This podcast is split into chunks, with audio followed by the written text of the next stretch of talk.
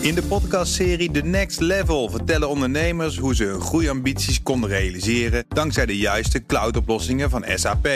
Wat waren de uitdagingen, de oplossingen en hoe ging de uiteindelijke implementatie? Benieuwd naar hun verhalen en hoe zij met behulp van SAP ook hun toekomstige ambities kunnen behalen? Luister de podcast The Next Level via de BNR-app of je favoriete podcast-app.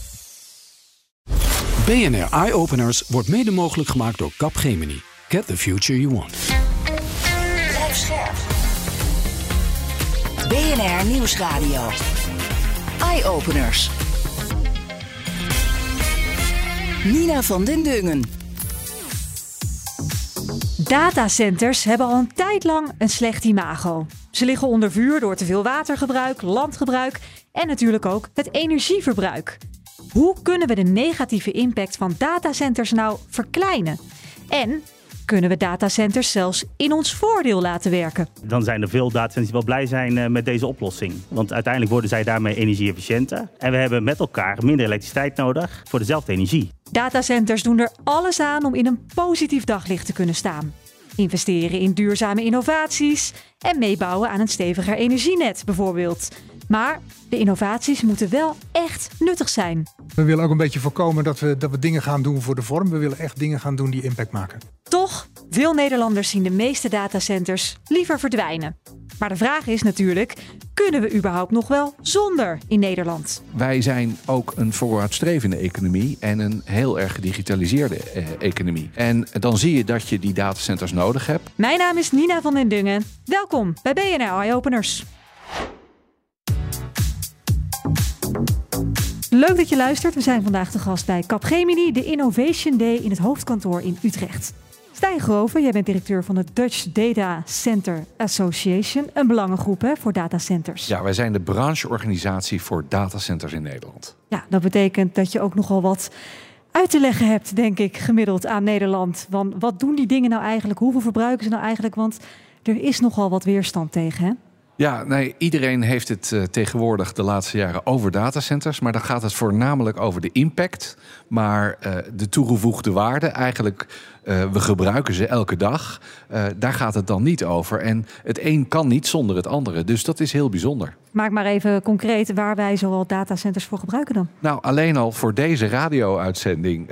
die, gaat, die wordt ergens opgeslagen in een datacenter. Mm. En die, via dat datacenter verdwijnt die de ether in. Of gaat hij via de glasvezelkabels? Komt hij thuis bij jou als je deze podcast luistert? Ja, precies. Maar goed, dit is dan één voorbeeld. En het gaat natuurlijk dat 87% van de Nederlanders is elke dag online. Zo niet de hele dag. Ja. Die, al die servers, die honderdduizenden servers zijn daarvoor nodig om al dat dataverkeer mogelijk te maken. Hè? Ja, alles wat in de cloud staat, wat natuurlijk een, een vrij aparte term is, want het, het klinkt als het, dat het ergens zweeft, maar dat staat gewoon fysiek op de grond op computers, servers, eh, in grote gebouwen. En dat zijn datacenters. En hoe meer je concentreert, hoe efficiënter je dat ook kan doen. Ja, ja en daarom, uh, uh, en met die steeds grotere digitalisering, zie je ook steeds meer datacenters daarvoor. Ja. Nou ja, dan zeggen de criticasters wel, waarom is Nederland nou zo populair? We zijn een klein landje, we hebben relatief niet zo heel veel grond beschikbaar. Waarom moeten die enorme centers nou zo nodig allemaal bij elkaar in Nederland staan?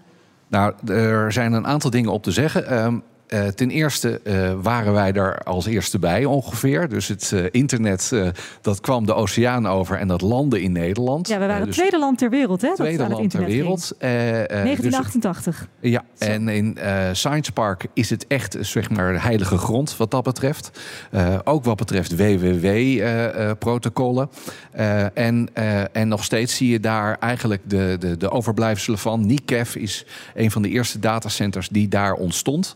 Uh, maar uh, wij zijn ook een vooruitstrevende economie en een heel erg gedigitaliseerde uh, economie. Ja. En dan zie je dat je die datacenters nodig hebt. Um, uh, we zijn net zoals ook voor Rotterdam en voor Schiphol, zijn wij een land wat natuurlijk centraal in Europa ligt. Dus dat is voor distributie, logistiek, datalogistiek eigenlijk een ideale plek om die data overal naartoe te sturen. Ja. Als je dan kijkt naar zoveel jaar ontwikkeling in Europa, zie je eigenlijk dat het energieverbruik per hoofd van de bevolking, uh, uh, dat zijn op basis van Eurostat-cijfers, is eigenlijk in alle landen om ons heen vrijwel gelijk. Dus die datacenters staan er ook in Engeland, staan er ook in Frankrijk, staan er ook in Duitsland. En vrijwel op hetzelfde niveau als in Nederland. Ja, dus Alleen wij hebben wel dat knooppunt. Ja, ja, precies. Dus daarom lijkt het voor ons heel veel. Maar per saldo zijn wij niet als Nederlander meer stroom kwijt aan de datacenters hier dan bijvoorbeeld een Brit in Groot-Brittannië. Nee, het enige land wat er uitspringt, dat is Ierland. En die heeft drie keer zoveel stroomverbruik eh, per hoofd van de bevolking als eh, Nederland, Scandinavië, Duitsland, Frankrijk. Dat is een land komt dat wat. Nou, in eh, Ierland hebben ze heel erg eh, gefocust op het binnenhalen van de Amerikaanse partijen.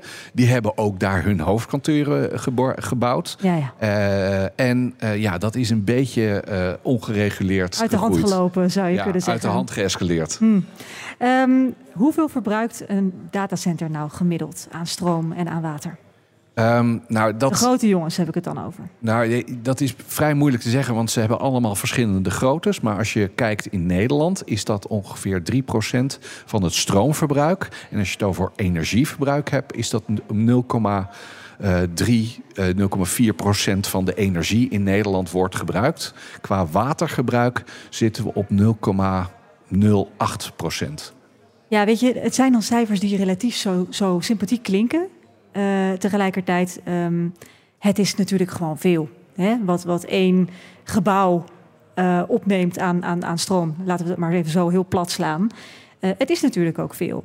Nou, als je kijkt naar energie en stroom, daar ben ik het eens dat we een hele grote impact hebben.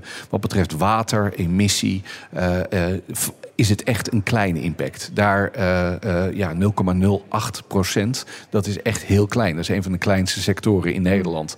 Qua media-aandacht zijn we misschien wel even de grootste sectoren, eh, dat moet ik wel zeggen. Maar ehm, ja, wat betreft dat energieverbruik, een, echt een heel goed voorbeeld. Eh, kijk, schaalvergroting zorgt ervoor dat je dat efficiënter kan doen. Een goed voorbeeld is de Nederlandse overheid. Die heeft een paar jaar geleden 64 van haar locatie, ICT-locaties gesloten en gemigreerd naar vier, vijf grote datacenters. Eh, daarmee hebben ze de helft van hun stroomverbruik kunnen verminderen. Sparen. En eh, eh, je ziet dat die outsourcing, die, die, dat, eh, de buiten de deur plaatsen naar grotere datacenters, naar grotere clouds verplaatsen, ja, dat levert heel veel efficiëntie op. En wereldwijd, de laatste 10, eh, 12 jaar, zie je eigenlijk dat het dataverbruik, de digitalisering enorm is toegenomen, maar dat het energieverbruik wereldwijd gelijk is gebleven. En dat is door die trend van steeds meer Samen bundelen. Ja, het probleem natuurlijk, wat we nu zien, eh, dat is niet een, eh, een specifiek eh, datacenterprobleem. Is, ja, door concentratie zie je dus dat het net het niet meer kan hebben. Omdat Dus het op één plek zit waar Ja. dan dat net op die plek zwaar belast wordt. Precies, er is genoeg stroom, maar die stroom die komt tegenwoordig van alle kanten en die wordt op veel, ja, veel meer gebruikers zijn er die ook grotere hoeveelheden gebruiken. Ja, een huishouden was vroeger heel simpel qua elektriciteit. Tegenwoordig koken we elektrisch, verwarmen we elektrisch en hebben we een elektrische auto's voor de deur. Ja. Ja, dat is een totaal ander verbruik. Dus je ziet, ja, de kaart van Nederland is volledig rood. En het feit dat het net op bepaalde plekken vaak overbelast is, voedt natuurlijk de weerstand tegen de komst van meer datacenters naar Nederland. Zo besloot Meta, het moederbedrijf van Facebook, onlangs om toch maar geen datacenter in Zeewolde neer te zetten. Toch kunnen we er niet omheen dat we meer capaciteit nodig hebben op het digitale net. Het is voor de grote techpartijen dan ook cruciaal om te werken aan oplossingen. En dat zegt ook Rob Elsinga, die National Technology Officer is voor Microsoft Nederland, dat hier verschillende datacenters heeft. Nou, we hebben een, eh, een heel groot datacenter campus eh, in Nederland. En die hebben we in, in Middenmeer. Noord-Holland, hè? Oh, in- Noord-Holland inderdaad, ja. ja. Wij noemen dat in Amerika trouwens datacenter Amsterdam. Dus voor Amerika is dat, eh, is dat Amsterdam. De regio Groot- Amsterdam, dat ik, ja. Zijn er zeven. En we zijn op dit moment twee nieuwe datacenters aan het bouwen. En we hebben een aantal datacenters in de, in de regio uh, Haarlemmermeer, Schiphol-Rijk... eh, die met elkaar samenwerken en ook elkaars backup zijn. Oké, en eh, als je dat even wereldwijd trekt, hoeveel datacenters heeft Microsoft wereldwijd? Um, even uit mijn hoofd, dan zou je ik denk, iets 220, uh, zeg maar ongeveer. Het zullen er ongetwijfeld iets meer zijn. En we hebben er recentelijk 10 nieuwe datacenters in Europa aangekondigd. Ja, nou worden het heel vaak grote energieslurpers genoemd. Hè? Want heel simpel, ze verbruiken nogal wat energie. Uh, hoeveel verbruikt bijvoorbeeld uh, jullie datacenter campus in Middenmeer? Nou, we hebben een energiecontract uh, van 270 megawatt. Dat is dus het totale contract aan, aan renewable energie die we bij Vattenfall en Eneco aan windenergie ja. afnemen. Jullie kopen die groen in. We kopen die nou, groen is die natuurlijk niet 100% groen, want we hebben nog niet hè, dat altijd de zon schijnt of de wind waait. Klopt. Daar zijn we ons, daar zijn we ons heel, heel goed van bewust. Dus op het moment dat wij een datacenter bouwen, dan kopen we op dat moment ook windenergie in. Dus zo hebben we van Borselen 3 en 4, hebben we van Eneco voor onze nieuwe datacenters hebben we 90 megawatt hebben we ingekocht. En dat doen we voor 15 jaar. Dus dat betekent dat we daarmee ook eigenlijk Eneco in staat stellen om dat zonder subsidie te doen. Dus om die windparken, een, een windpark neer, een windpark te, zetten, neer te zetten. Omdat wij een enorme smak geld die, uh, die kant op gooien, zeg maar. Precies, maar ja. ook vooral zeggen we gaan het voor de komende 15 jaar afnemen. En dat ja. is voor hen natuurlijk een hele, belangrijke, een hele belangrijke garantie. Maar net wat je zegt, op het moment dat, je, dat er geen wind is of geen zon is... want die energie komt uiteindelijk op ons totale energienet terecht, ja. zeg maar... Uh, dan hebben we toch moeten we toch gebruik maken van uh, energie die opgewekt is met gas of kolen. Ja, ja dat is nou, helder. Dat is je backup natuurlijk nog. Precies, dat is, dat is onze backup, maar daar willen we vanaf. Dus wij hebben gezegd in 2030, 2030 willen we daar helemaal van af zijn en willen we 100% van de tijd 100% renewable energie hebben. Hoe? Nou, hoe? Dat doen we onder andere en dat noemen we hourly matching. Is uh, dat wij op dit moment zowel met Eneco als met een bedrijf dat heet Flexidao bezig zijn om vraag en aanbod op elkaar af te stemmen. Om te kijken of we onze capaciteit daar nou, zeg maar, kunnen fluctueren. Maar vooral of we op momenten dat we die wind en zon niet hebben, of we die energie van batterijen, van waterstof of andere energiebronnen kunnen halen. Schone energiebronnen. Schone energiebronnen. Maar wat daar belangrijk bij is, is dat die gecertificeerd is. Dus we werken ook met Certicure daarvoor uh, voor samen.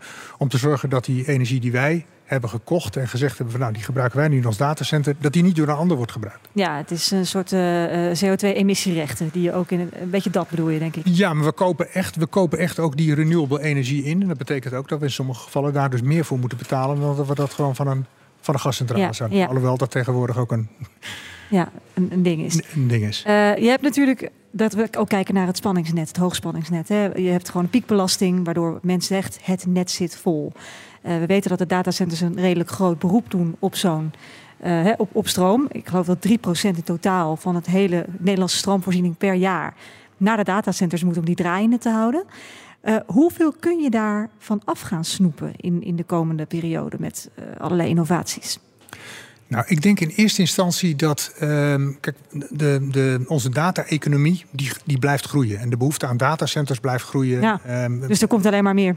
Dus, dus, dus we groeien we zeer zeker. Als je echt ziet in de afgelopen tien jaar is de groei van de datacenters heeft uiteindelijk niet gezorgd voor een hele grote groei in, de, in, de, uh, in, de in het elektriciteitsverbruik. En dat nee. is mede het gevolg van het feit dat heel veel datacenters verplaatst worden naar hyperscale eh, datacenters, zoals Microsoft die heeft.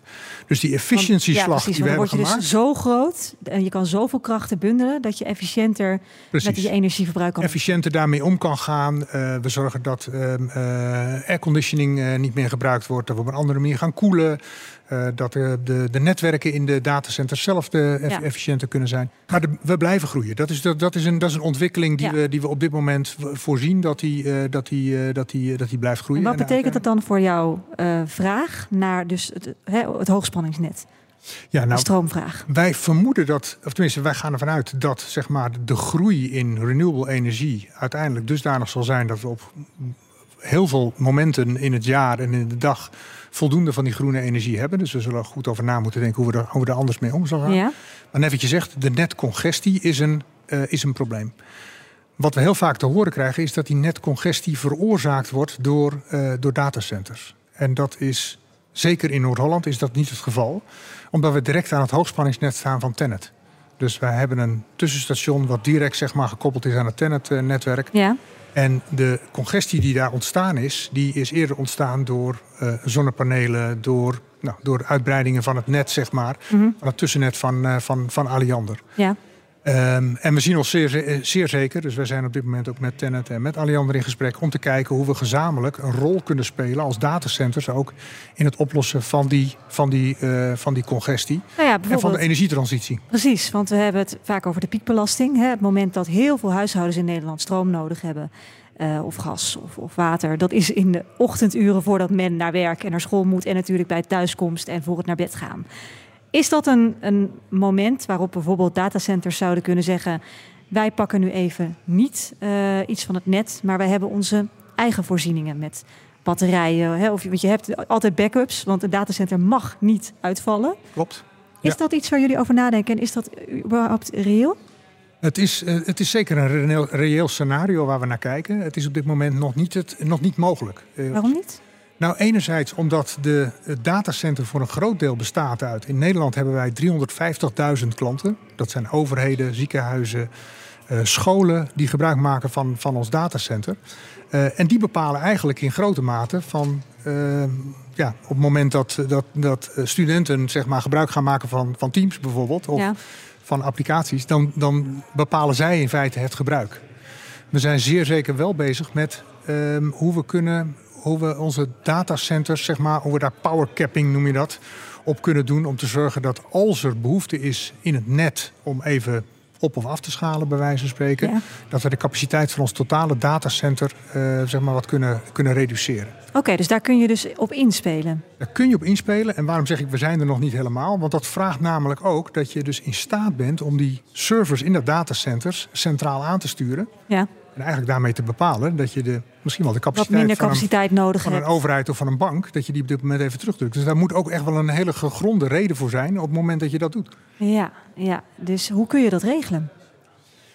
Ja, daar zijn we eigenlijk op dit moment. Dat is precies eigenlijk ook hetgene waar we op dit moment ook met de, energie, eh, met de energiebedrijven en met andere partijen over willen praten. Van hoe kunnen we daar gezamenlijk een oplossing voor, eh, Ja. eh, voor vinden? Want je hebt kritische infrastructuur, hè, ziekenhuizen, betaalinstellingen. Hè. Op het moment dat ik ergens sta te pinnen, Ja. dan, moet, dan moet ik wel kunnen Moet het wel betalen. werken? Ja, precies. Ja. Dus ik kan me voorstellen dat je daar gradaties in aanbrengt. Van wat is kritische infrastructuur en mag nooit stil liggen. Eh, versus wat kunnen we een beetje afschalen. En dan gaat inderdaad wellicht het internet van de huishoudens maar even wat minder snel. Klopt. Is het zo zwart-wit?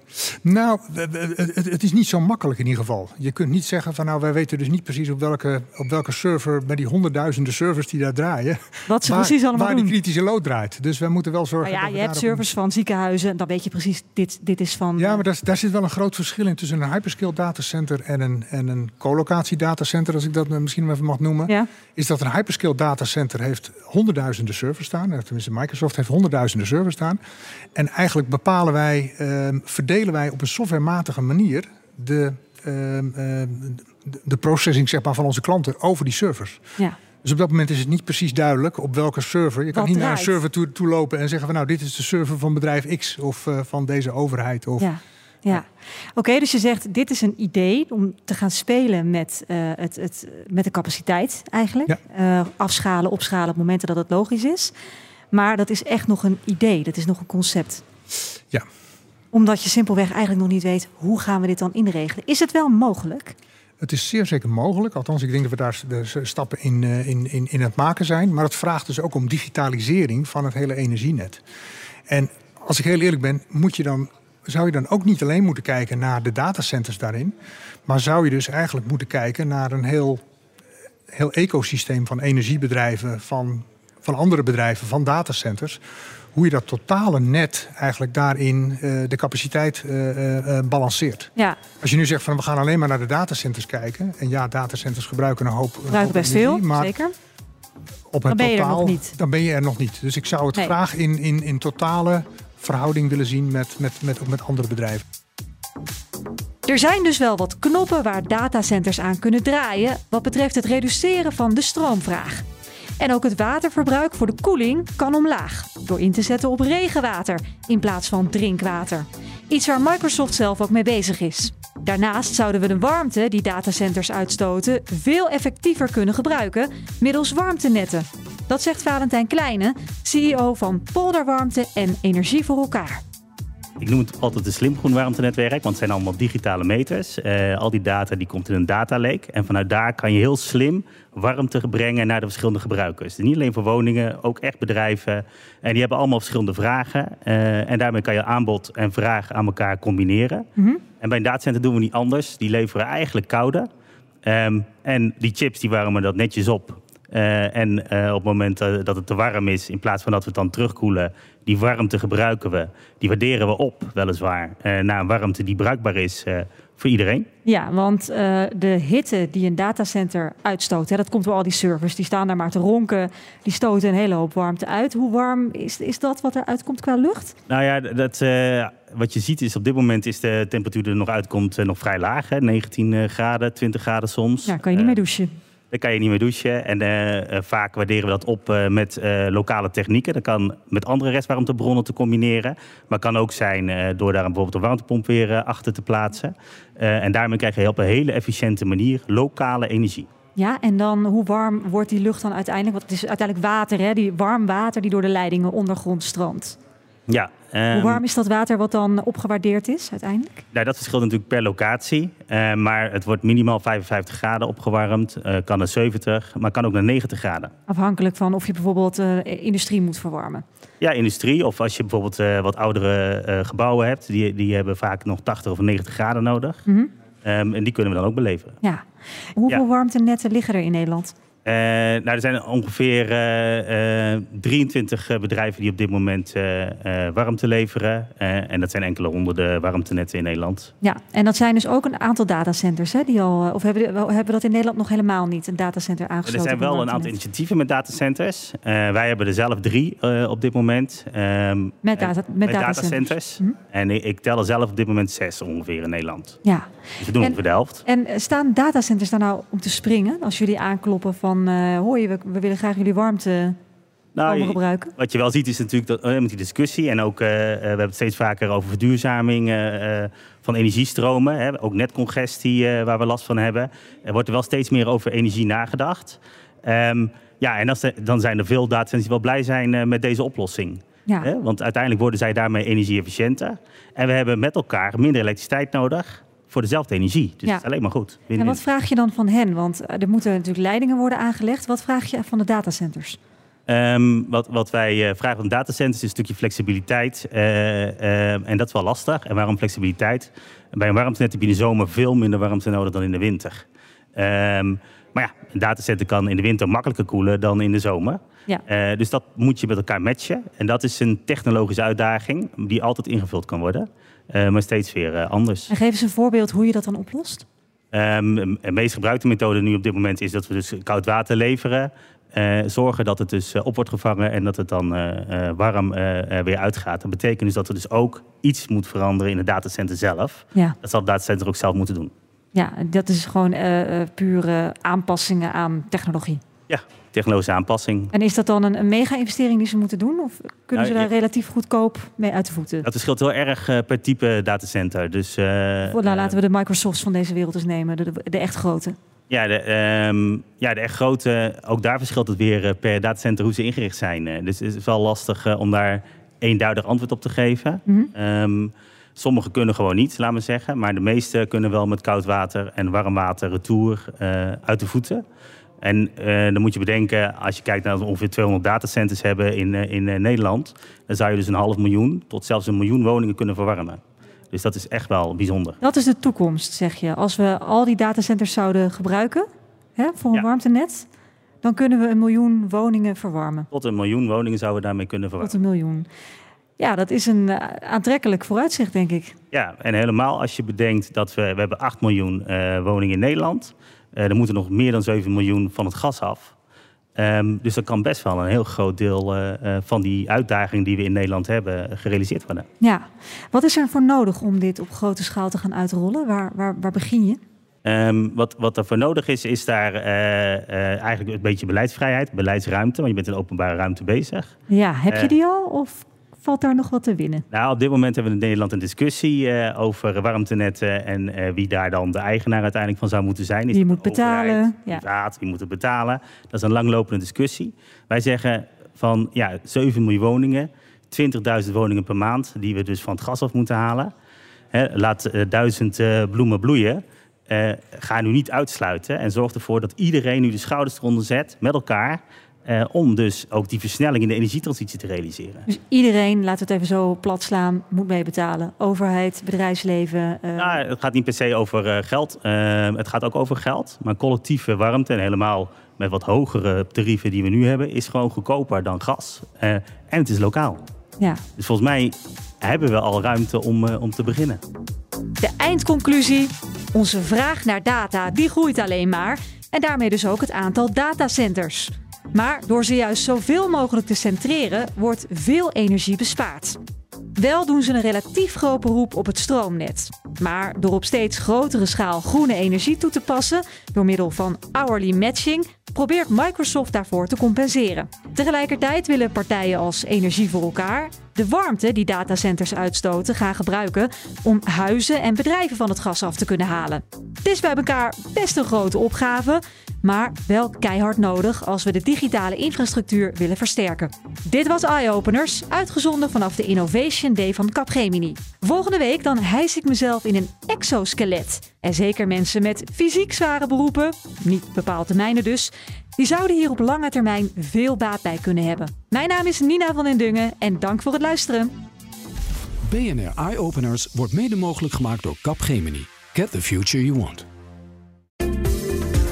In de podcastserie The Next Level vertellen ondernemers hoe ze hun groeiambities konden realiseren dankzij de juiste cloudoplossingen van SAP. Wat waren de uitdagingen, de oplossingen en hoe ging de uiteindelijke implementatie? Benieuwd naar hun verhalen en hoe zij met behulp van SAP ook hun toekomstige ambities kunnen behalen? Luister de podcast The Next Level via de BNR-app of je favoriete podcast-app.